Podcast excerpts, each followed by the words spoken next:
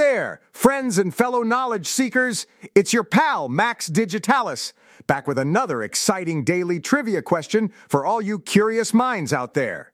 Today, we're diving into the world of digital out of home, DOOH, advertising. Are you ready?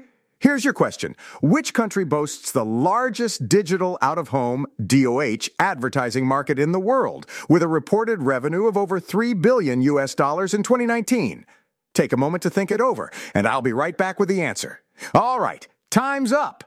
The answer, my friends, is none other than the United States.